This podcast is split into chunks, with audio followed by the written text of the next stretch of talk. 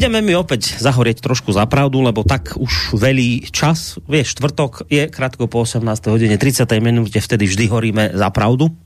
Podľa tejto pesničky, ktorá znela. Aj keď teda minulý týždeň sme nehoreli, bola taká trošku výnimočná situácia, že relácia pohľady nebola. Verím, že dnes vám to teda o to viacej vynahradíme. Uh, a ja už teda hneď aj vítam v štúdiu známu to postavu tejto relácie v podobe Michala Zajdena, evangelického farára a historika z Banskej Bystrice Radvane. Príjemný dobrý podvečer vám podvečer, prajem. Pekne, Žiaľ Bohu, podvečer už musíme takto. Áno, áno, už sa stmieva. A keď budeme končiť reláciu, hádam, že aj tma bude. No. Mm. Takže už takto, ale to je logické, však sa vám zjesenieva, je to normálne. Aspoň, aspoň na toto sa človek ešte v tomto neistom svete môže spoľahnúť, aspoň toto ešte funguje. a predsa sa točí. tak. Takže vítajte opäť u nás. Po týždňovej pauze, vlastne dvojtýždňovom, lebo pred dvoma týždňami, takže oddychnutý predpokladám. Či pracovne ste, či ak ste boli? No, tak všelijako. Ale, Pracovno, ale, oddychovo, ale jedno s druhým, dobre, vyzerá, vyzeráte dobre oddychnutý. Tak, dobre. dobre. Tak teda, vítajte aj vyvážení poslucháči, ktorí ste sa opäť rozhodli, že teda túto hodinku strávite v našej prítomnosti. Hodinku, e, samozrejme v predovšetkým rozhovoru, ale prestriedame to aj nejakou tou pesničkou, aby ste zase neboli veľmi unudení z takého dlhého rozhovoru hodinového. E, môžete reagovať, ak budete chcieť. Studiozavináč slobodnyvysielac.sk je mailová adresa, potom je možnosť písať aj cez našu stránku, keď si kliknete na zelené tlačidlo otázka do štúdia a telefon 048 381 0101. Nerušené počúvanie vám spolu s pánom Zajdenom praje od mikrofónu a spoza mixu aj Boris Koroni. No, treba povedať na úvod, že my ešte stále sme v tom našom seriáli o reformácii. Už sme teda v období, kde už teda žijú pamätníci ešte stále, sú ľudia, ktorí už to obdobie zažili a ešte ich tu našťastie medzi sebou máme, čiže už sa bavíme o, naozaj už o novodobých ja záležitostiach. pozor, ako už bude hovoriť, čo? Nie, že moja, moja stará mama, ktorá našťastie ešte stále žije, tak to už je pamätník týchto dôb, o ktorých sa Áno. rozprávame. Čiže tým som chcel povedať, že už sme... časy už tak, pozná. Tak, tak na jednej strane my sme vlastne minule hovorili o tom slovenskom štáte s podtitulom teda prívlastkom vojnový slovenský štát. Áno. O tomto sme rozprávali. A spomínam si, že k tomu sa chceme hneď v úvode vrátiť, že vy ste hovorili, že to bolo takéto posledné pozitívne vzopetie evanielikov na Slovensku. Som to pochopil tak, že od tohto momentu už, už to ide s nami dole vodou. Aj keď teda na druhej strane, ono je to vlastne zase na druhej strane radosné obdobie, lebo ako ste poznamenali pred reláciou, keď sme sa o tom bavili, tak zase na druhej strane skončila sa veľká vojna. Mm-hmm. Takže na jednej strane radosné, na druhej strane z pohľadu evanílkov No, no, zistíme, prečo tvrdíte to, čo tvrdíte. Ja som teda sa týmto obdobím celkom zapodieval.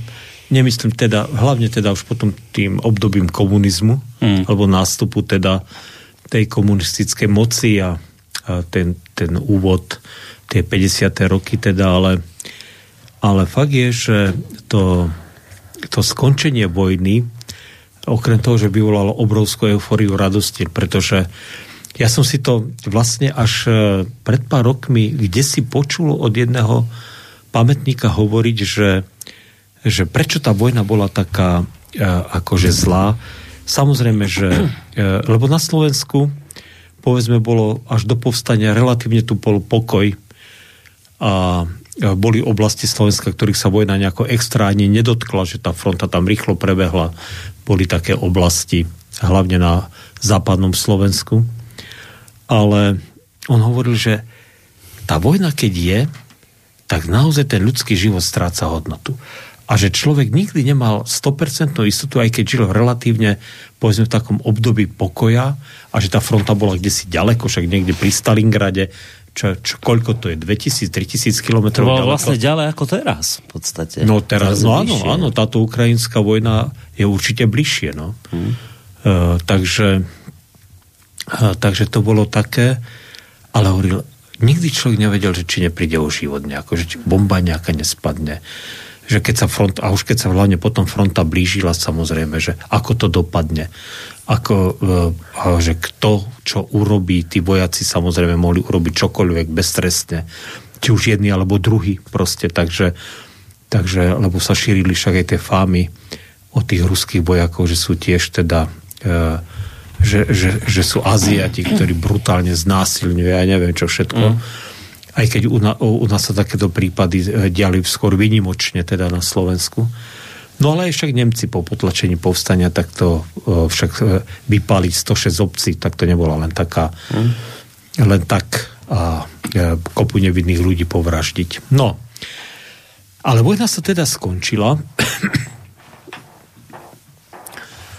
a pre našu církev zač- začalo také samozrejme tiež nové obdobie. Prvá vec bola, že sa obnovila teda Československá republika, čo väčšina evanelikov eh, v zásade privítala, pretože ako sme to hovorili v tej minulej relácii, tá dominancia toho politického katolicizmu bola naozaj taká drvivá, by som povedal, hmm. počas tej vojny. Eh, všetci dúfali teda, že sa vrátime do nejakých takých normálnych demokratických pomerov, aké boli zhruba za prvej Československej republiky. Ale nestalo sa celkom tak. E, to obdobie od 9. mája 45 do 21. februára 48, teda to obdobie ešte pred nástupom teda komunistov k moci a teda k tomu februárovému puču, teda keď prezali komunisti moc, tak predchádzalo také, také zvláštne to obdobie tých necelých troch rokov. E, to bola taká, e, historici tomu hovoria, že to bola riadená demokracia, viete? Tá riadená demokracia spočívala totiž to v tom, že e, ustanovil sa tzv. Národný front mm-hmm. a v tom Národnom fronte mohli byť iba tzv. protifašistické strany. Mm-hmm. Teda strany, e, ktoré aktívne vystupovali proti fašizmu. Lenže viete, toto je vždy taký veľmi ošemetný a veľmi vágný pojem, mm-hmm. že čo to je byť proti, že kto bol, bol proti fašizmu, kto bol aktívny protifašistický bojovník, tak samozrejme o konkrétnych ľuďoch sa to povedať dá. Ale, ale viete, o nejakých organizáciách a celko, to je, to, to, to sa vždy dá ľahko zneužiť a samozrejme sa to zneužívalo. Vravíte, že keď som chcel niekoho vylúčiť, Hej, tak som si našiel no. dôvod, že však je to vlastne fašistický však to, sa, to sa presne na Slovensku mm-hmm. dialo, viete. Mm-hmm. Na Slovensku totižto práve z toho dôvodu, že údajne kolaborovali s fašistami, mm-hmm. boli zakázané dve najsilnejšie politické strany, ktoré vlastne v priebehu Prvej republiky získavali okolo 50 až 60% hlasov a to bola Hlinková slovenská ľudová strana, teda strana v podstate slovenských katolíkov a agrárna strana. Oni teda, e, povedzme, že na tých Hlinkovcov sa dalo nájsť, samozrejme, lebo to meno Andreja Hlinku sa za slovenského štátu samozrejme vy, e, zneužívalo a, a samozrejme bol symbol toho štátu. Bola Hlinková garda. Hlinková garda, no. samozrejme to je Aj keď Hlinka zomrel ešte v Československej republike a kto vie, či by bol až tak so všetkým, čo sa mm. dialo počas vojny stotožnil. No a agrárnici, viete, to je to proste bola taká, tak, také zvláštne politické hradky. Takže na Slovensku v podstate boli iba dve strany e, z počiatku a to bola demokratická strana. To bola vlastne tá občianská občianská akoby e, ob, občianský blok, ktorý bol počas povstania, teda ten nekomunistický, mm. z ktorého sa teda vyformovala demokratická strana a potom bola komunistická strana. No a tesne pre voľbami potom v apríli 46 vznikli ešte dve také marginálne straničky, strana práce a strana slobody, tuším sa volali tie strany. Ale to boli, to boli úplne také okrajové straničky. A v Čechách boli štyri teda strany, e, ktoré teda e, vznikli. No, ale prečo o tom hovorím? Hovorím o tom preto, že iba tieto strany rozhodovali o tom, či ďalšie strany môžu existovať, viete. Mm-hmm. Či a... sú dostatočne protifašistické. Áno. No a viete, na Slovensku to bolo, to bolo vylúčiť katolíkov z politického života. Tak to bolo úplne absurdné proste, pretože, pretože proste 80% ľudí sa hlásil ku katolíckej cirkvi, e, ten politický katolicizmus, napriek všetkému tomu, že hej, všetkým tým objektívnym výhradom, ktoré aj dnes, ale aj vtedy voči nemu samozrejme ľudia mali, proste on, on bol uh, obrovskou silou a, a zahnať, zahnať takúto silu do ilegality, tak to naozaj, naozaj podľa mňa bolo veľmi nerozumné pretože v západnej Európe to riešili tým, že vznikali e, kresťansko-demokratické strany mm-hmm. a tí predstavitelia toho politického katolicizmu, ktorí neboli vlastne naozaj nejako e, pošpinení tou kolaboráciou vyslovene, lebo však aj takých veľa bolo. Aj v povstaní bolo veľa katolíkov nakoniec. Tak e, proste e, tí si naozaj zaslúžili, aby mali politickú stranu. Jednoducho preto, že mali, mali bolickú základňu tu na, na Slovensku. No. Takže bola, preto to bola riadená demokracia. Takisto si vlastne e, ľavicové strany, komunisti a sociálni demokrati vynútili prvé veľké znárodnenie. Mm-hmm. Znárodnili sa bane, huty, banky. Tie všetky prešli teda pod správu štátu. Ale čo bolo úplne, úplne naozaj taký krok úplne totalitný a, a podľa mňa veľmi zlý krok, bolo, že, že všetci Nemci a všetci Maďari 2. augusta 1945 boli pozbavení československého občianstva. Teda len na základe tomu, že boli príslušníci... No to boli tie Benešové dekrety? No to bolo v rámci Benešových dekretov, mm. lebo to sa, až do volieb sa riadila krajina Benešovými dekretmi. Tak e, proste, proste chápete, že zrazu 4, mili, 4 milióny obyvateľov tejto krajiny stratilo občianské práva. A je jasné, že medzi tými sudeckými Nemcami a aj samozrejme medzi Maďarmi bolo veľa, veľa ľudí, ktorí si zaslúžilo zaslúžilo teda e, potrestanie a súdy a odsúdenie za kolaboráciu alebo dokonca za, priamo za, že sa podielali na nejakých vojnových zločinoch. Ale, ale viete, že 4 milióny ľudí len preto, že sa hlási k nejakej národnosti pozbaviť občanstva, tak to bol z môjho pohľadu to bol krutý čin. E, vtedy, vtedy e, niektorí právnici hovorili, že, že vlastne mali to spraviť tak, že mali povedať, že všetci tí, ktorí odmietli v, v septembri 38 narukovať počas mobilizácie, takže tí mali byť potrestaní. Mm-hmm. Ale že ostatných mali po teda, samozrejme, ak niekomu dokázali zločiny, tak samozrejme áno, mm. Ale že proste, že musí byť nejaký podklad, na základe ktorého môžete niekoho potrestať ale nie, že niekomu zoberiete občianstvo len na základe toho, že, že je Nemec alebo Maďar. E, ja viem, že mnohým ľuďom sa to nepáči. E, mnohí ľudia, hlavne v Čechách, mnoho ľudí je, hovorí, že bolo dôležité, že Nemci boli odsunutí, lebo že vždy s tým bol problém a vždy by s tým problém bol. Ale princíp kolektívnej viny je podľa mňa není dobrý. No.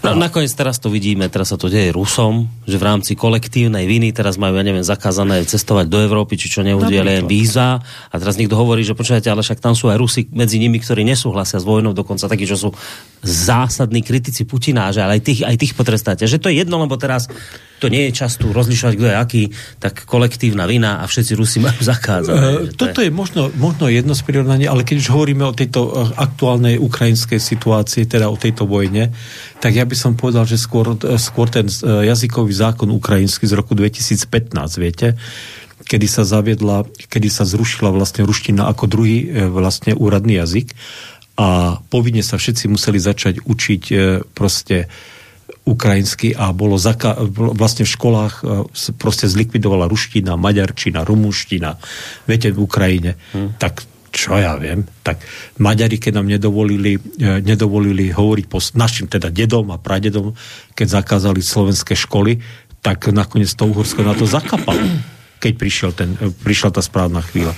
Nemôžete ľuďom, desiatka miliónov ľudí, keď sa cítia byť príslušníkmi iného národa alebo aj keď sa cítia byť príslušníkmi e, ako štát, ako že sú Ukrajinci, že sú štátotvorní, že patria na Ukrajinu, ale hovoria rusky, zobrať im, alebo maďarsky, tak im proste povedať, že vy už viacej školy ma nebudete vo svojej rodnej reči. To podľa mňa, ja by som to teda skôr k tomuto prirovnal. Viete, že, že princíp, že všetci musíte byť Ukrajinci. No, tak to ako všetci sme museli byť Maďari, a, a toto sa podľa mňa, podľa mňa toto, bol, toto nebol dobrý ťah. A zaujímavé, že naši biskupy proti tomu vystúpili. Oni hovorili... Proti týmto Benešovým dekretom? Proti tomuto. Nie proti všetkým Benešovým dekretom. Konkrétne tým dekretom, ktoré o tomto hovorili. O tomto ktoré pozbavili Nemcov a Maďarov občianstva. Uh-huh.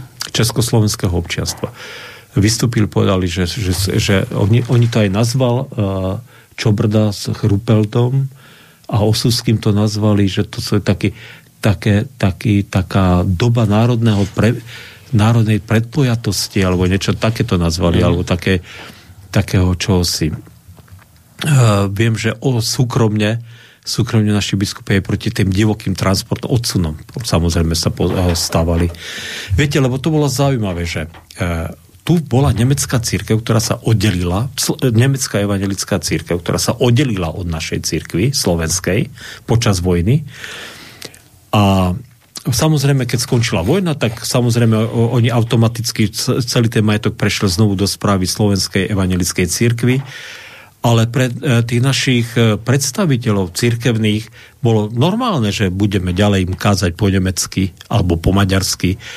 A, ale prišlo nariadenie, ktoré to zakazovalo. Že, že, že v Bratislave, kde žilo niekoľko desiatok tisíc Nemcov v tej dobe, Uh, a kde chodilo, ja neviem, 2000 ľudí na bohoslužby každú nedelu nem, nemec, na nemecké bohoslužby, tak zrazu nemohlo sa kázať po nemecky. Tak to bolo úplne šialené. A, uh, a tí ľudia teda z veľkej časti neboli ani organizovaní nejakej nacistickej strane, ani nepatrili do tej Deutsche Partei. Proste to boli normálni bratislavčania, ktorí tam staročia žili a ktorí zrazu a mnohí naozaj ani poriadne po slovensky vždy nevedeli. No. Takže, takže také, také zvláštne. Viete čo, len akoby na obhajobu toho, že keď niekto hovorí, že to bolo správne ich takto odsunúť, že, eh, ale do istej miery musíme brať ten fakt, že bolo 5 rokov po hroznej vojne, kde, kde ľudia zomierali, strašné veci sa diali, viete, a vtedy je do istej miery pochopiteľné, že ľuďmi lomcujú emócie, Jasne. že sa hnevajú. To je, to je hrozné hnev, že keď niekto stratil blízkych, zabili mu dieťa, niečo, on tých Nemcov proste nemohol ani cítiť a bolo mu jedno, že či tento konkrétny niečo robil, nerobil. Že ja len tým chcem povedať, že hnev po, po strašných rokoch vojny je na konci proste pochopiteľný u ľudí. A z tejto Asi emócie no. si viem predstaviť, že z tejto emócie sa hey, potom zrodí aj takéto riešenie. Hej, hej. No, proste Proste bolo to tak. Bolo to tak a to je môj názor samozrejme. Ja viem, že sú ľudia, ktorí dodnes s tými odsudmi súhlasia. Nakoniec odsud Maďaru sa neuskutočnila. Myslím si, že Slovensko e, kvôli tomu, že tu má pol miliónovú maďarskú menšinu, tak nevravím, že občas nejaké napätia z toho nevznikajú, ale že by to ohrozovalo existenciu štátu. Nemám nejaký pocit, že by to tak bolo. No. Skôr si myslím, že Maďari majú čo robiť, aby vôbec e, v dnešnej dobe uhajili, e, uhajili sa a, pred, a, chránili sa pred asimiláciou, ktorá je prirodzená proste. Ale to je už iná otázka, Hej. samozrejme. E, no, ale teda toto, toto bola teda prvá vec. Potom ďalšia vec bola, že samozrejme začal ostrý politický boj komunisti si naozaj vytýčili cieľ, že teda eh, uchvátia tú moc. Samozrejme mali obrovskú podporu, eh, podporu zo stalinského Ruska alebo stalinského sovietského zväzu. A neštítili sa používať akékoľvek prostriedky, aby, aby tú moc proste uchvátili. Čiže čo sa týka diskreditácie a znevažovania, podrazov a škandálov a tak ďalej a tak ďalej. Tak to sa neustále dialo. A e, dohodlo sa teda, že budú, budú v apríli voľby v 46. No a e, demokratická strana, to je zaujímavé, že najprv sa chcela s komunistami dohodnúť na tom, že zostavia spoločnú kandidátku, kde by bolo 50 na 50 teda komunisti a, a demokrati, ale komunisti to odmietli. Komunisti boli presvedčení, že získajú na Slovensku e, väčšinu proste. Mm. A vtedy vedenie demokratickej strany, čo boli väčšinou e, povstalci, ľudia, ktorí boli aktívni v povstaní, tak urobili neuveriteľný ťah. Viete, to je taký ťah, ktorý proste sa párkrát v dejinách, podľa mňa iba trikrát v dejinách Slovenska zatiaľ spravil a vždy podľa mňa bol na prospech Slovensku. Prvýkrát, keď sa Kuzmány spojil s Mojzesom, teda katolický a evangelický biskup a vytvorili Maticu Slovensku, Druhýkrát, keď sa stretli v Martine 30. oktobra 1918 predstaviteľia katolíckej evangelickej církvy mm. a vydali Martinskú deklaráciu, kedy povedali bye bye Uhorsku a sa hlásili do Československej republiky.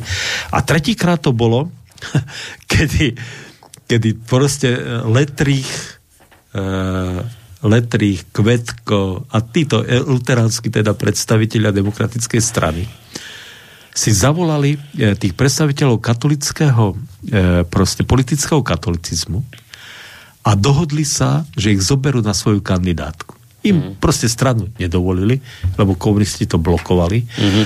A oni spravili dohodu, kde si povedali, že, že tá, to rozdelenie tých mandátov bude tak, že z desiatich mandátov bude, že 70% mandátov budú mať katolíci a 30% evangelici. Dokonca ešte takto vyšli ústrety, že viac mandátov No tak ale zase evangelikov ale, nebolo ani jasná, 20%. Hej, hej. Ale, ale, ale bola to veľmi tak, a na tú dobu veľmi seriózna dohoda, ktorú v tichosti požehnali aj katolícké a evangelickí biskupy samozrejme eh, v tej dobe.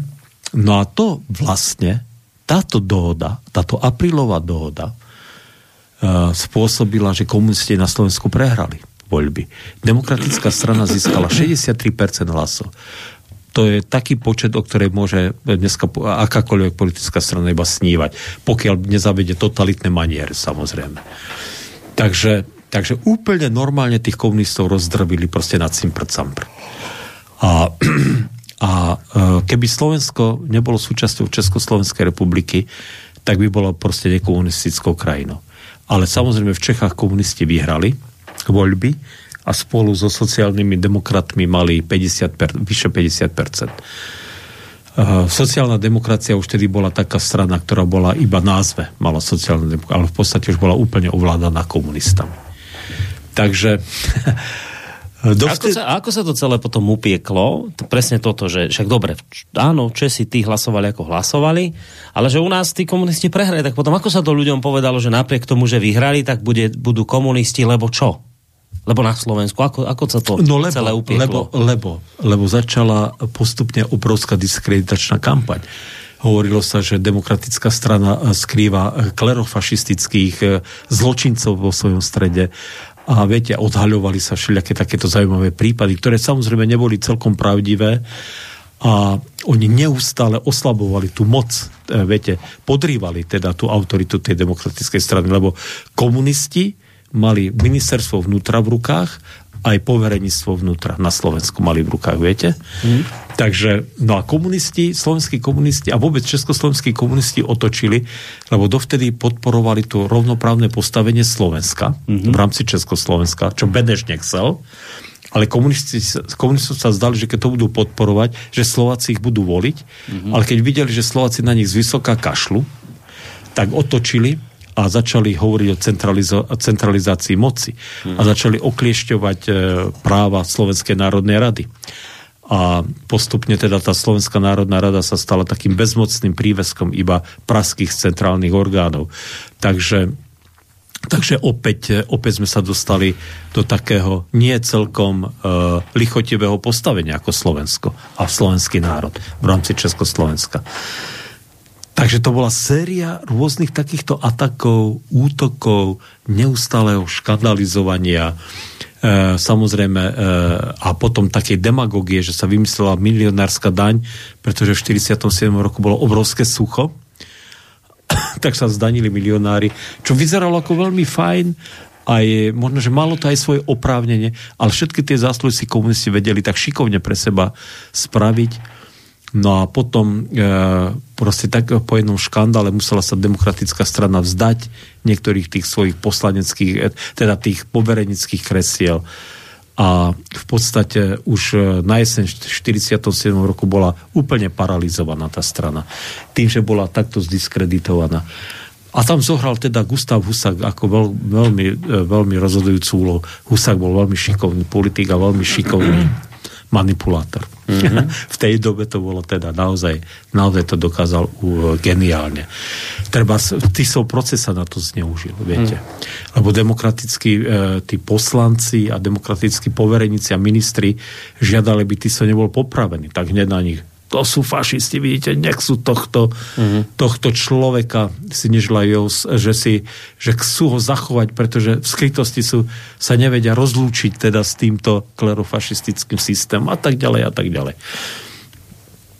Eh, evangelická církev, eh, teda naši biskupy tiež sa postavili proti proti tomu, aby Tiso bol popravený E, vydali teda aj vyhlásenie v tomto zmysle, pretože, e, pretože vedeli, že Tiso požíva obrovskú autoritu mm-hmm. u katolického obyvateľstva a vedeli, že, že sa stane martýrom.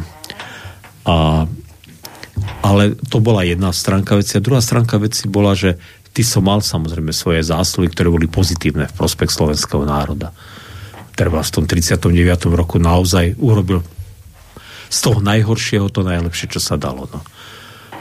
V tej najhoršej situácii urobil to jediné možné dobré riešenie, ktoré ako bolo. Aj tak je to zvláštne, že sa za neho evanelickí biskupy postavili, napriek tomu všetkému pozitívnemu, čo hovoríte o ňom, lebo sám ste hovorili v tej minulej relácii, že teda evanelici za slovenského štátu nemali zase na rúžiach ustlané.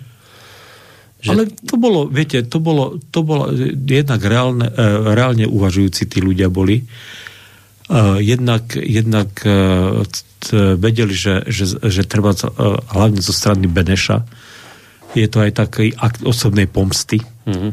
Že Beneš bol, Beneš dneska sa vie, že bol taký pomstychtivý človek, ktorý proste, keď síce mal svoje samozrejme proste schopnosti a samozrejme svoje dobré a kladné stránky, ale, ale v tomto smere nevedel, keď, keď mu niekto šlapol na otlak, tak mu nevedel odpustiť. On proste si pamätal mm. a keď mohol, tak nakoniec proste mm. vždy proti tým svojim nepriateľom vystúpil. On, on nevedel odpustiť. No.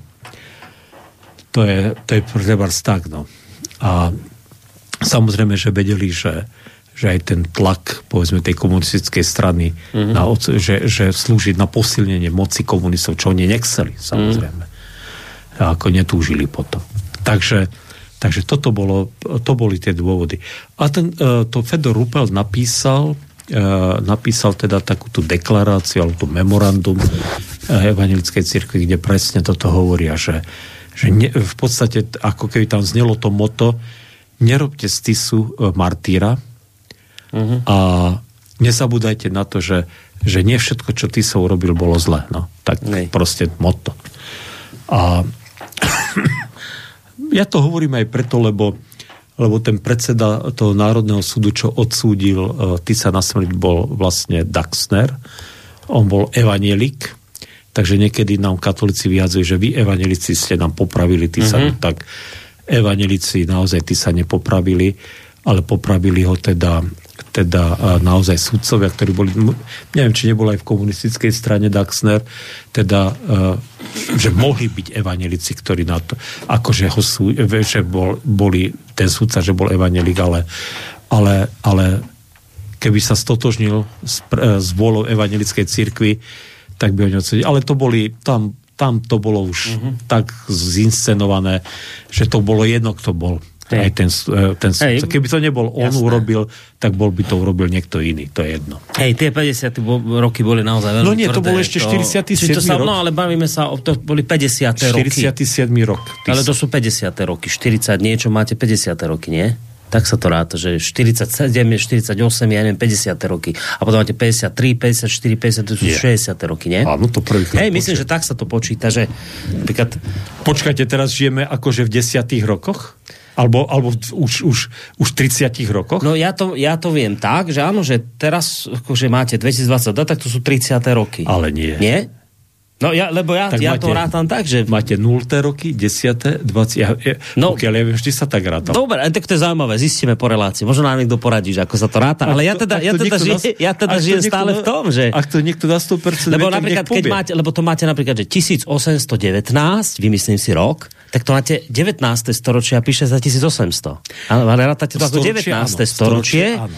A teraz tisíc, že, že ja, ja to viem, aspoň tak v tom žijem, že, že, ja neviem, že keď sa povie zlaté 60. roky, tak o aké roky ide? Čiže vy vrajte, že to ide od o roky 1961 v rámci, až v rámci 69. Toho storočia, v rámci toho storočia tie 10 ročia sa delia tak, že sú 0, 10, 20, 30. Chápete? Hej. Storočia áno, storočie áno, lebo, lebo máte prvé storočie je vlastne ako, ako, ako ako nulté storočie, povedzme, hej? že potom hej. je, takže to chápem, že druhé storočie začína rokom 100, hej? Hej ale uh, takže to chápem, že tam je to ako keby posunuté o, o 100 rokov dopredu. Že už žijeme v 21. storočí, však, lebo je to tak. Ale tie, no. ale tie 10 ročia v rámci storočia No neviem, ja tiež... Ale, asi, ale zrejme budete mať pravdu, lebo naozaj, že, že či, či sa vždy, že vždy, keď čítam, vždy, keď čítam príslušnú odbornú literatúru, tak, je tak to... vždy hovoria o 20., 30., 40., 50., ale o 0., o 10.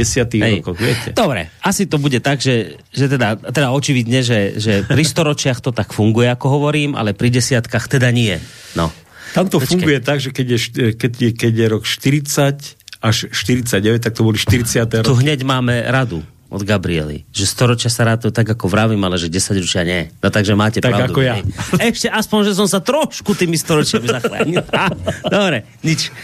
Späť. Dobre, idem to zachrániť pesničkou. Čo si ideme zahrať?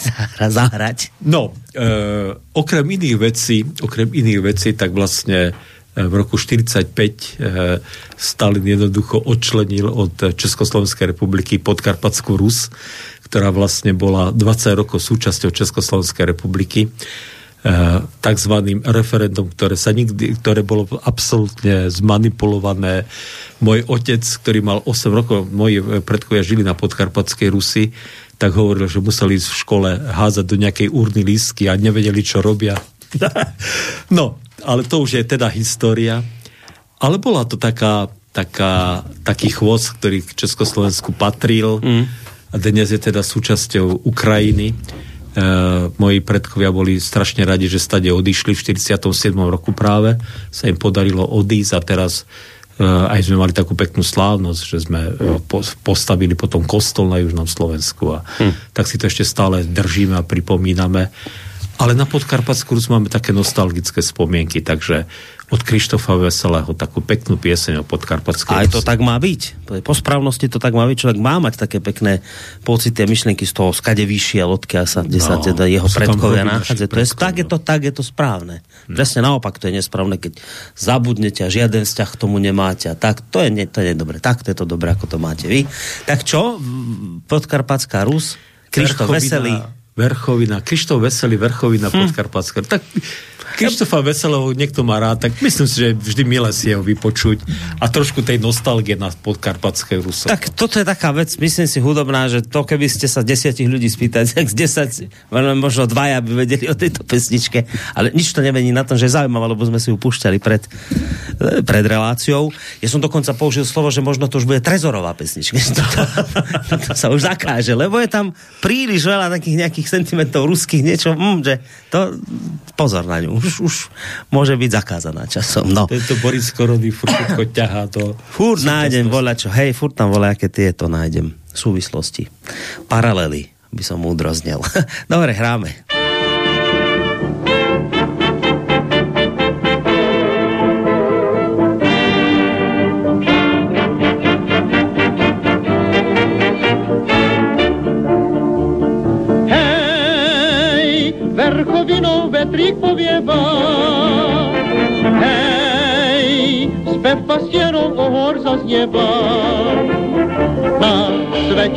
Jednu len poznám povabnú zem, o nej srdce mi spieva. Verchovina, Verchovina, podkarpatská Rus. Tam si žije, vodku pije podkarpatský Rus. Do spevu dá srdca svojho tieseň, tam sa rodí čarokrásna pieseň. Na tej našej Verchovine veselo je žiť, tam sa musí každá smutná duša rozohniť. Zo srdca tam každý zanechá kus, pre teba podkarpatská Rus.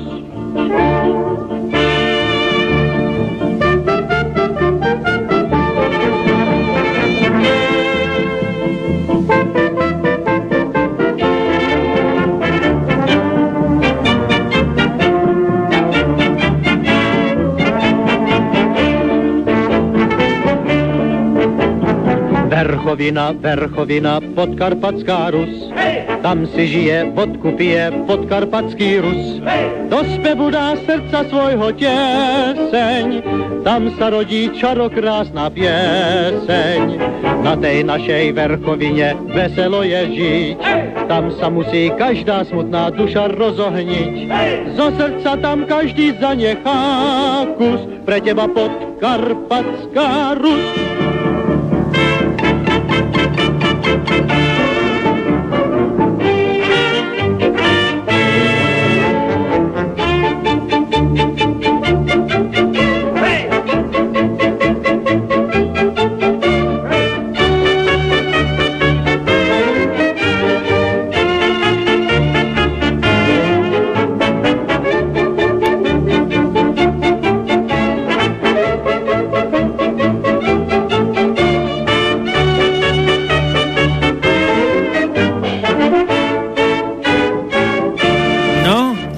Takúto cenchlo chytlavú vec nám tuto pán Farár priniesli.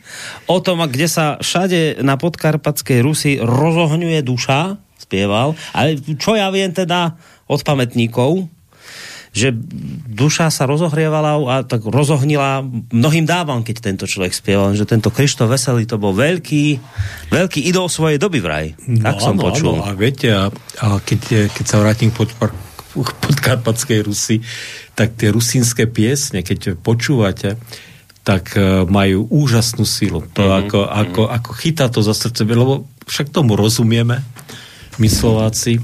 A my sme mali také stretnutie v nedeľu e, v jednej dedinke pri Tornali, kde postavili moji predkovia kostol v 72. roku.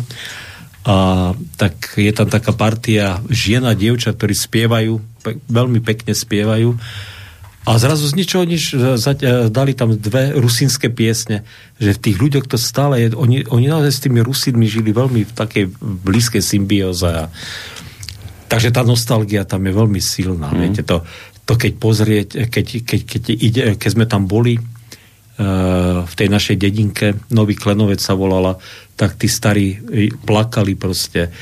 A tak je to, čo si veľmi dojímavé. Tak je a tie pesničky naozaj tie rusinské, že aj, aj si sem tam hráme v nich, keď je na to nejaká príležitosť, tak teda z tohto, z tohto kúta zeme si hrávame nejaké pesničky. Naozaj to, keď je to taká veselá pesnička, tak to má takú e, o, ohromnú emóciu, takú tú vesel, že chcete vyskočiť z, z tela. A zase na druhej strane, keď je to akože melancholické, že tam byť smutné, tak vás to tak skľúči. Naozaj to ve, že... No majú dar tí ľudia. Hej, naozaj. Ten národ má dar, proste, že vám zimovriavky, hej, hej. alebo husia koža teda je, že hmm. často nad tými ľudovkami rusinskými. Tak je to tak. No, a tak nejak by som povedal, že, že trošku aj s tou ruskou piesňou je to tak, že ty tiež tak vedia do tých hlbok zájsť, takých tých, keď je to smutné, niečo e, zaujímavé, tak... zaujímavé je, ale teda nechcem žiadne konotácie do toho ťahať, že na Slovensku žili, žili karpatskí Nemci a karpatskí Rusi, viete. Uh, ono, to je, ono to je, to je, aj on tam povie, uh, uh, častokrát sa to za prvé republiky aj zamienialo, že Rusin a Rus, hmm. že ako synonymum. Ja celkom presne tieto vzťahy som samozrejme nejako neštudoval, ale ale to by musel povedať Rusin samozrejme, že či ich kultúra, ich mentalita je bližšia Ukrajine alebo Rusku. Aj keď si myslím, že skôr by s bôľom povedal, že, že to veľmi rozlišiť nevie, pretože pre ňoho asi aj Ukrajinci, aj Rusi sú rovnako blízky a blízky národ proste, že, hmm. lebo však my ani ruština a ukrajinštinu veľmi, nero, my Slováci až tak veľmi sme nerozlišovali, teraz to hmm. tak nejako možno už áno, ale takže Takže oni, oni naozaj to tak uh, cítia. Teda, no. no dobre. Takže Späť tak. k našej téme. Um, čo som, čo som sa chcel spýtať? Po, o, som zabud... Ja aj no. toto som chcel. Čiže, čiže z toho, čo ste hovorili pred pesničkou, mi to vychádza tak, že v podstate tá evangelická církev bola s komunistami už v podstate od samého začiatku proste, ani nie, že na nože, to by som asi prehnal, že na nože, ale už od nie, začiatku nie, nie, nie. to tam Dobre, tá vnútorná situácia, čo sa týka postoja treba v komunistickej strane bola zaujímavá v tom, že vnútri cirkvi vlastne boli také, v tomto smere, hej, boli dva také akoby prúdy. Hmm. Jeden bol taký naozaj taký, povedzme, nazvimo konzervatívny, taký klasický proste náboženský prúd, ktorý samozrejme odmietal hlavne teda tú marxistickú ideológiu, pretože tá bola a je samozrejme e, ateistická a samozrejme existovali aj tie správy zo e, Sovietskeho zväzu o prenasledovaní církvy a, a o potlačaní teda náboženského života. Takže, takže samozrejme e, odmietali teda principiálne samozrejme túto komunistickú ideológiu. Ale na druhej strane existovalo veľmi silné hnutie v našej cirkvi tzv. tzv. náboženských socialistov. To boli, to boli farári a boli ľudia, ktorí boli veľmi silne sociálne mm. cítiaci, ktorí teda hovorili, že, e, že pozor, že církev sa dopúšťa veľkej chyby, keď, e, keď sa nezaujíma a nehají práva robotníckej triedy, práva teda sociálne slabých a utlačaných. A naozaj teda tieto hlasy boli veľmi výrazné a veľmi hmm. silné. Hmm. A naozaj e, kvôli tomu e, bola skupina farárov, ktorí vstúpili aj do komunistickej strany. No, viete, viete že, prepáčte, do toho skočím, že by ma to neprekvapilo a že, že by som takéto niečo aj presne očakával, lebo práve s, akoby s akcentom na, na to, na tú sociálnu stránku, však nakoniec sa hovorí, však církev klasi, aj katolická, pretože evangelická má sociálnu náuku církvy a bežne sa hovorí o tom, že v podstate komunisti len ako keby vykradli sociálnu náuku církvy, že si to, to pre... Áno, hej? Tak to a teraz ja, ja si viem predstaviť evangelického farára aj katolického, že keď počúval tie komunistické myšlenky v tejto sociálnej oblasti, si vraví, však to je presne ako o čom hovoríme my. Hej? Hej, že, hej, hej. Čiže z tohto titulu si viem predstaviť, že to pre mnohých aj farárov a ľudí veriacich možno mohlo, mohlo byť chytlavé to, čo vlastne tí katolíci, e, komunisti hovorili v tejto oblasti sociálnej. No a komunisti aj používali takú, takú stratégiu, samozrejme, že, že u nás nevystupovali moc agresívne voči cirkvi a hlavne voči evangelickej cirkvi nie, pretože uh, evangelická církev samozrejme po vojne mala kredit uh, proste a naozaj antifašistickej pokrokovej cirkvi, hmm. pretože proste v tej dobe sa nedalo poprieť, že evanelici mali levý podiel na slovenskom národnom povstaní a vôbec na odboji a že aj, aj v tom zahraničnom odboji bolo e, veľa evanelikov teda mm-hmm. a že vôbec cítenie e, evanelikov e, naozaj nebo, e, bolo teda veľmi silne antifašistické alebo antinacistické napriek tomu, že, že sme dedičia Luterovej, teda nemeckej reformácie. Viete. To som inak presne tiež sa chcel opýtať, že či toto trošku neškrípalo, že však evanelici, toto vy ste vyšli od toho nemeckého učenia, od Lutera, že to je nebezpečné, to tiež, že zrazu či to nebol problém vtedy. Nie. Toto Väčšinou. nikto nejak neriešil, hej? No nie, nie, nie, nie, nie, naozaj nie. E, teda, nie, že by sa nenašli, však samozrejme našli sa medzi evanelikmi jednotlivci, ktorí sa zhliadali e, v tom nemeckom nacionálnom socializme, určite boli. E, nakoniec Ferdinand Čatloš ako minister národnej obrany za slovenského štátu tak e, určite mal veľmi dobré a priateľské vzťahy s Wehrmachtom a s generalitou Wehrmachtu, ale vo všeobecnosti. Hm to akože, to boli naozaj jednotlivci. To... A teda ani komunistická strana toto nevyťahovala na evanielikov, že však váš Luther bol Nemec, niečo podobné. Lebo vravíte, že tam to jednoznačne Nie, prebil to, že, že nie, Myslím, že ani nemali také vzdelanie väčšinou komunisti. ani nevedeli, aby... že Luther bol Nemec. Že... Teraz som to nechcel takto po... Ale viete, že... aj neublížili no, viete, ale teda treba povedať, že medzi komunistami bolo veľa... Uh, to, to bol ten paradox, že bolo veľa presvedčených evanielikov, veď, že oni ich tolerovali, tých evanielikov. Však Vladimír Klementis bol evanielik, Daniel Okali bol evanielik, viete. Takže to boli Jan Poničan, však to boli Laco Novomecký, však to boli luteráni, Uh, takže, takže a boli, boli aktívni, aktívni komunisti. No. Takže, takže, takže to myslím si, že Hej, nie. Takže s Luterom, Lutera, Luterom nebol problém. Lutera, Lutera nám komunisti, myslím, nepredadzoval ako nejakého protonacistu, to myslím, že nie. Dobre, tak no, to, také, to mi tiež tak len napadlo, že či toto niekto nevyťahol, toto, tento stredovek. Takže nie, lebo aj z toho dôvodu, ktorý hovoríte, že zapísali sa ako, ako vážny protifašistický bojovníci, že tým pádom tam sa to vlastne Predstavte si, že, že, že napríklad Fedor Upel, ktorý ešte síce nebol biskupom, on sa stal biskupom až po vojne, bol počas slovenského št- ale bol teda mienkotvorným farárom, veľmi silne mienkotvorným farárom, bol trikrát zavretý počas slovenského štátu, viete.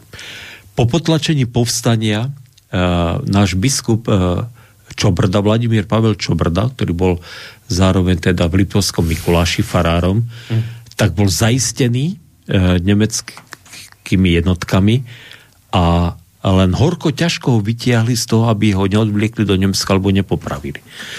Potom mali sme, mali sme však samozrejme e, tu v Bystrici bol však farárom Buč, e, ne, e, Bučko, Bakoš. Bučko bol v Martine farárom, ktorí teda zahynuli pretože boli povstalci, že proste ich odvlikli do koncentráku a tesne pred koncom vojny zahynuli. Takže, takže a skoro každý evangelický farár na povstaleckom území bol aktívny, proste, že bol v tých mm. miestnych národných výboroch, v okresných revolučných národných výboroch málo ktorý farár sa odťahoval, aby, e, že nechcel mať s povstaním nič spoločné. Mm. Mm. Takže a evangelická mládež sa naozaj hrnula do partizánskych oddielov a, a tí chlapi naozaj dobrovoľne rukovali proste do tej slovenskej armády alebo už československej armády, mm. teda do boja proti nacizmu. Takže to naozaj tak bolo. No, no takže, takže naozaj ta, tento kredit sme mali, viete, ako evanelici. A naozaj teda ale teda naozaj toto delenie tam bolo. To sociálne cítenie tých mnohých farárov bolo zjavné a silné.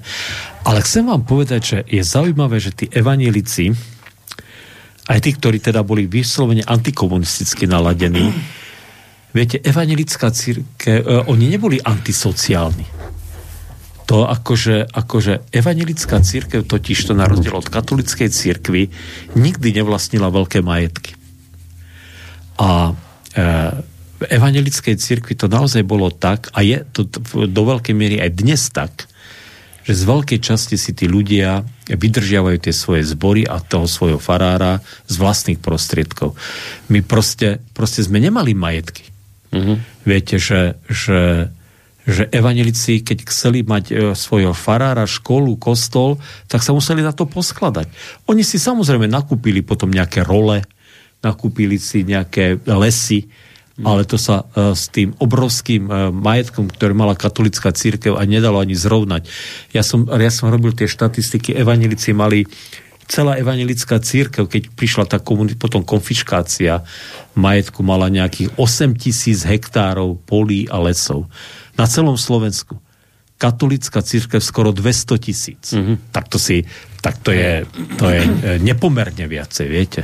To je 20, 25, 25 krát viac. Hmm. No. Takže, ale, e, takže to bolo, takže, takže, takže viete, keď vyčítali evanelikom komunisti potom po prevrate, že biskupy by, e, sú tí, ktorí sú nenažratí a, a zdierajú ten chudobný evangelický ľud a to drobné duchovenstvo, tak evanelici sa im smiali, že Aký by, čo biskup? Však my platíme biskup. Čo? My si platíme, akože, že... akože, čo? Čo, my, čo? čo nám biskup nič nemôže zobrať. Čak... Čo nám tu, idem paralely Čo vy nám tu rozprávate, my nebereme žiadne eurofondy, my si platíme sami Však túto ako, naše vysielanie. Akože, čo nám ide akože z kostola. My, akože, akože, akože, nám biskup neberie, naopak my biskupovi dávame. No vy ste, evanelici dávno už prišli na to, potom na čo sme prišli my tu vo vysielači, že od poslucháčov, tí si musia financovať, aj evanelická církev financuje od poslucháčov kostoloch, no. A no, nebude žiadne takže... fondy a blbosti, lebo potom vás majú hrsti. Aj, tak to bolo, to bolo tak, no. Mm. Naša inak mimochodom, mail mi tu pristal, poteším vás, že teda e, nám chce pripomenúť naša produkčná, ktorá je mimochodom na najvyš spokojná, píše v tom maili. Je na najvyš spokojná, lebo sme vraj obaja super. Ja sa vôbec nečudujem, že to píše, lebo to je pravda. no, ale je spokojná. Tak to, keď je produkčná spokojná, to vždy vtedy dobre odsýpa vysielanie, no ale pozdravuje nás. A chcem len pripomenúť takú malú perličku, že Slovensko je jediná krajina, kde komunizmus po druhej svetovej vojne prišiel nie z východu, ale zo západu, teda z Českej republiky. Že sme taká jediná výnimka, inde všade chodil z východu a tuto v tomto prípade zo západu. Vidím, že Editka naozaj má veľmi bystré postrehy. Áno, tak inak by sme ju nerobili produkčnou. No, Takže dobre, všetko je v poriadku, ale prečítaný. Inak, inak, inak teraz, ma, teraz mi napadlo, no. že E, to, e, to jeden náš farár hovoril, keď sedeli, potom však boli zavretí tí naši farári, to si povieme tiež, v 60 rokoch. A že sedeli e, taký nejaký pár evangelických a katolických farárov nejaký, niekde vo Valdiciach alebo v Leopoldove, proste v base a navliekali korálky, viete? Mm. To bo, akože robili. A že sa bavili. A že prišlo teda na to, že, že vlastne že vlastne odkiaľ ten komunizmus prišiel. No, takže z Ruska, nie? Ale že akože z Ruska? Však, však si zoberte, že slovo komunizmus, socializmus, marxizmus, že to je všetko zo západu. No, áno, tak Marx a Engels, nie sú áno, si. Áno, áno, že, že, že, že, proste, že proste to vôbec není ruská ideológia, chápete? Že to je naozaj západná ideológia všetko ktorá prišla zo západu. A ktorá sa vraj zase tlačí, som počul teraz, v, v podobe tých všetkých liberálnych a no, neviem však, akých progresívnych vecí, že to je vlastne, že prezlečený zase raz nejaký socializmus. Progresívne hnutia, ktoré sú, tak sú neomarxistické, jednoznačne. No? Akože, a zase... akože za tým si stojím a som ochotný debatovať a značať akékoľvek následky. Ešte ako vtedy sa mnohí našu chorili a ježia z tohto, čo si povedal, ale, že, ale, ale ak ale je to teda to, pravda... Viem to aj objektívne dokázať, však to není vôbec žiaden problém. No ale potom by to zase išlo zo západu tým pádom, lebo to zase ide zo západu tieto liberálne a pozor a progresívne prúdy a, a pozor, No ale čo sa stalo? To, to ideme do súčasnosti, to ma stopnete hneď, ale, ale práve evangelická církev tam na západe, kde, neviem, vo Švedsku, neviem kde, tak tí sú najväčší progresivisti teraz. Jasné. No. No. Žiaľ Bohu, no. Veľa čo sa pokazilo. Hej, ale keď to tak ďalej, keď tak ďalej v týchto trendoch bude pokračovať, tak v ďalšej generácii už žiadna evangelická církev vo Švedsku nebude, no. Lebo to ide rapidne dole vodou, tá hmm. církev. Hmm. ubúda úda enormne členské základne. A vôbec na západe církev hynie. A vôbec viera hynie. Však, však tam už ako to, a, a tam už pomaly ľudia nebudú vedieť, či sú muž a žena a nie, že či je ešte kresťan, však to už je pre nich. A? Takže keď to žiaľ, ak sa ten trend nezastaví, tak ja neviem. No. Ono tam na tom západe už ťažko, ťažko vyznať, lebo tam už keď nemáte len dve pohlavy, ale ich je viacej, tak to sa ťažko vyznáte, že čo ste, viete. Toto má, my sme zadubení, stredovekí tmári, my ešte sa vieme v tom orientovať, lebo teda máme zatiaľ len dve pohľavia.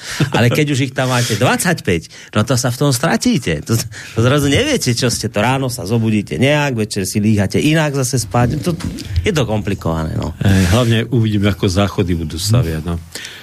no nič, dobre, nechajme túto tému. E, takže takto to bolo a skúsime teda ten februárový prevrat si povedať a ako sa dotkol našej, teda ten komunistický prevrat v tom 48. E, e, to bolo ten prevrat bol naozaj, naozaj neústavný, nedemokratický. V podstate išlo o to, že samozrejme, teraz to hovorím veľmi zjednodušene, lebo samozrejme tý, bolo, to, bolo to samozrejme okolo toho, nebolo to také jednoduché, ale, ale naozaj e,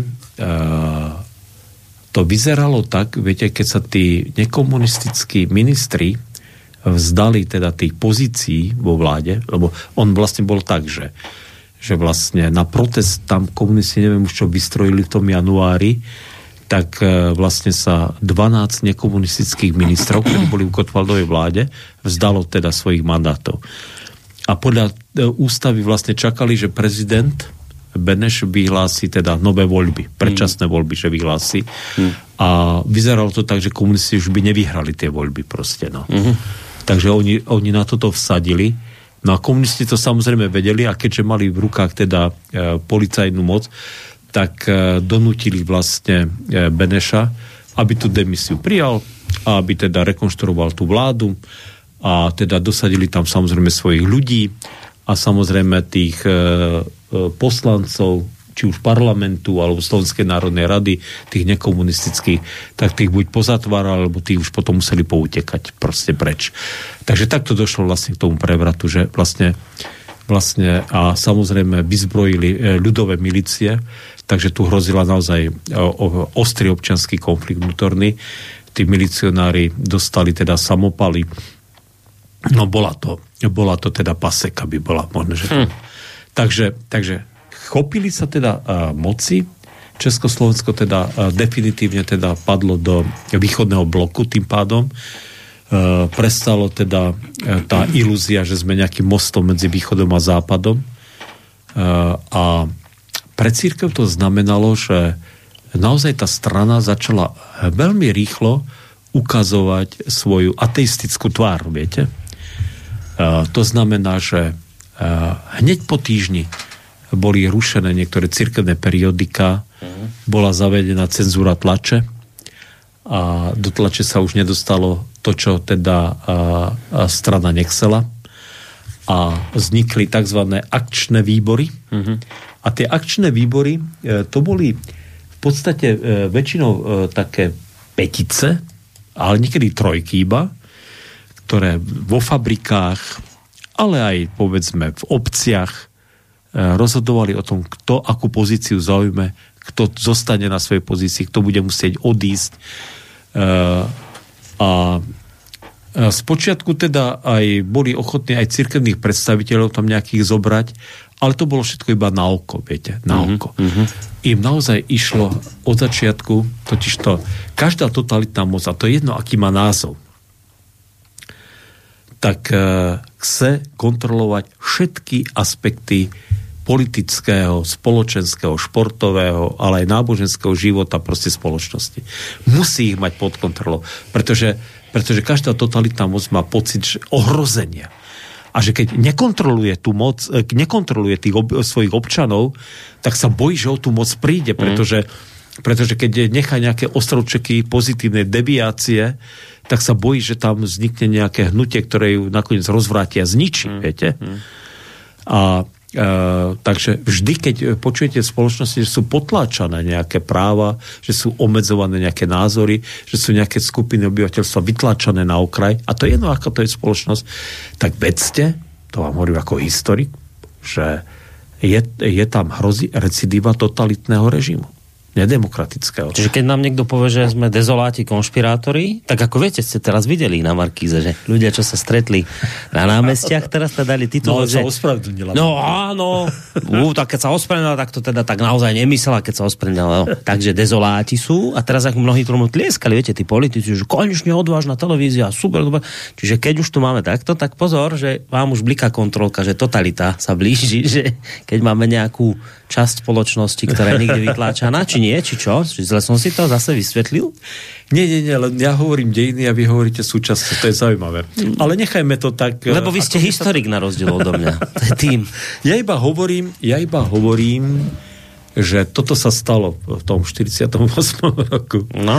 Že e, proste táto skupina ľudí, ktorá už nechcela demokraciu a chcela kontrolovať všetky aspekty proste života občanov, tak samozrejme sa chopila moci a samozrejme začala teda e, vo veľkom čistky. A e, samozrejme v prvom rade mi šlo zlikvidovať politických odporcov, mm. to bolo jasné. E, potom samozrejme dosadiť do správy hlavne veľkých fabrík, ale aj samozrejme spoločenských organizácií, tých veľkých svojich ľudí, aby ich ovládla. No a potom samozrejme církvy. A, teda ten boj o církvy, o to, aby dostali církvy pod svoju kuratelu, pod svoju správu, tak ten bol samozrejme krutý, dlhodobý, museli tam postupovať opatrne, pretože navonok sa deklarovala náboženská sloboda, že teda že je rešpektovaná. Mm. A, a ten zápas teda prebiehal niekoľko rokov, pokiaľ sa to teda komunistom podarilo. Církvy boli posledná, poslednou baštou takého e, proste prostredia, kde komunisti nemali vplyv. Ale postupne sa teda do toho prostredia dostávali, hmm. infiltrovali ho a nakoniec ho teda ovládli. Tak. A keď sa budete chcieť o tomto celom dozvedieť viacej, tak po reklame, ako vždy hovorím vám, lebo náš čas sa naplnil. Áno, mm-hmm, no. Už je to tak, tá hodinka prešla. Mm-hmm. Ale urobíme tak, že keď už sme tu rozprávali o tých rusinských veciach, tak sa takou rusinskou vednou rozlúčime, takou podľa mňa celkom peknou, skôr takouto melancholickou. Ale na dnes v každom prípade teda všetko. Na budúci týždeň sme tu, ste tu, nie ste tu, ako ste? No, uvidíme. Aby som zase nezavádzal, že poviem, že po reklame a po reklame nič nebude. Takže, takže na budúci týždeň asi by ste teda... že sme mali mať zasadnutie presbyterstva, ale uvidíme, ako to Dobre, tak uvidíme, čo presbyteri ako presbyteri, tak potom sa teda uvidí. Na dnes v každom prípade všetko. Michal Zajden, evanilický farár. Uh, historik, ako ste zistili, ktorí nepočujete pravidelne, tak je historik, preto tu furt do tej histórii ideme. A je to človek, ktorý pôsobí v Banskej Bystrice Radvane. Ak by ste ho chceli spozrieť, tak tam vidíte kostol, tam, tam ho nájdete. Dobre, majte sa pekne. Za reklamu, teda. Do počutia. No a spolu s vami sa lúči aj Boris Koroni, ale teda budeme sa ešte počuť o hodinku, lebo dualog bude. Tam sa blížia v Čechách komunálne senátne voľby teraz. Zajtra, myslím, začínajú zajtra, na pozajtra. Hej, hej. Už to je taká noc pred voľbami, tak, tak o tom sa budeme rozprávať. Dobre, všetko majte sa pekne do počutia.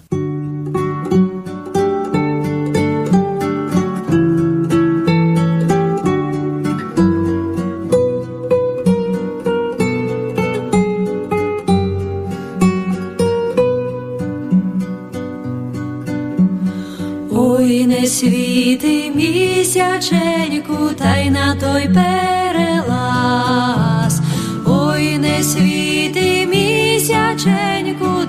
Той перелаз. Прийди, прийди, мій миленький, до мене ще хоч раз. Ой, не світи місяченьку, та й на той перелаз. Прийди, прийди, мій миленький, до мене ще хоч раз. Я до тебе більш не прийду, нехай хтось інший йде. Я до тебе більш не прийду, нехай хтось інший йде. Є у мене люба дівчина, вона на мене жде я до тебе більш не прийду, нехай хтось інший йде. Є у мене люба дівчина, вона на мене жде.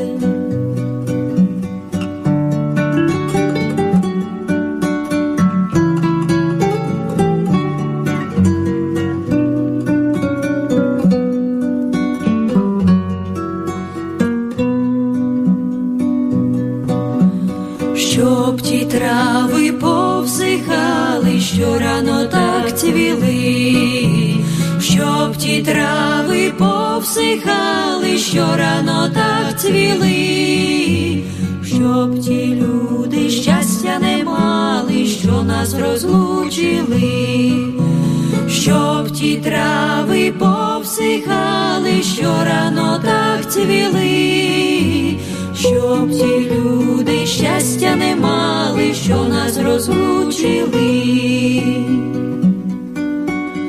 Ой, не світи мій. cienku, tajna to i.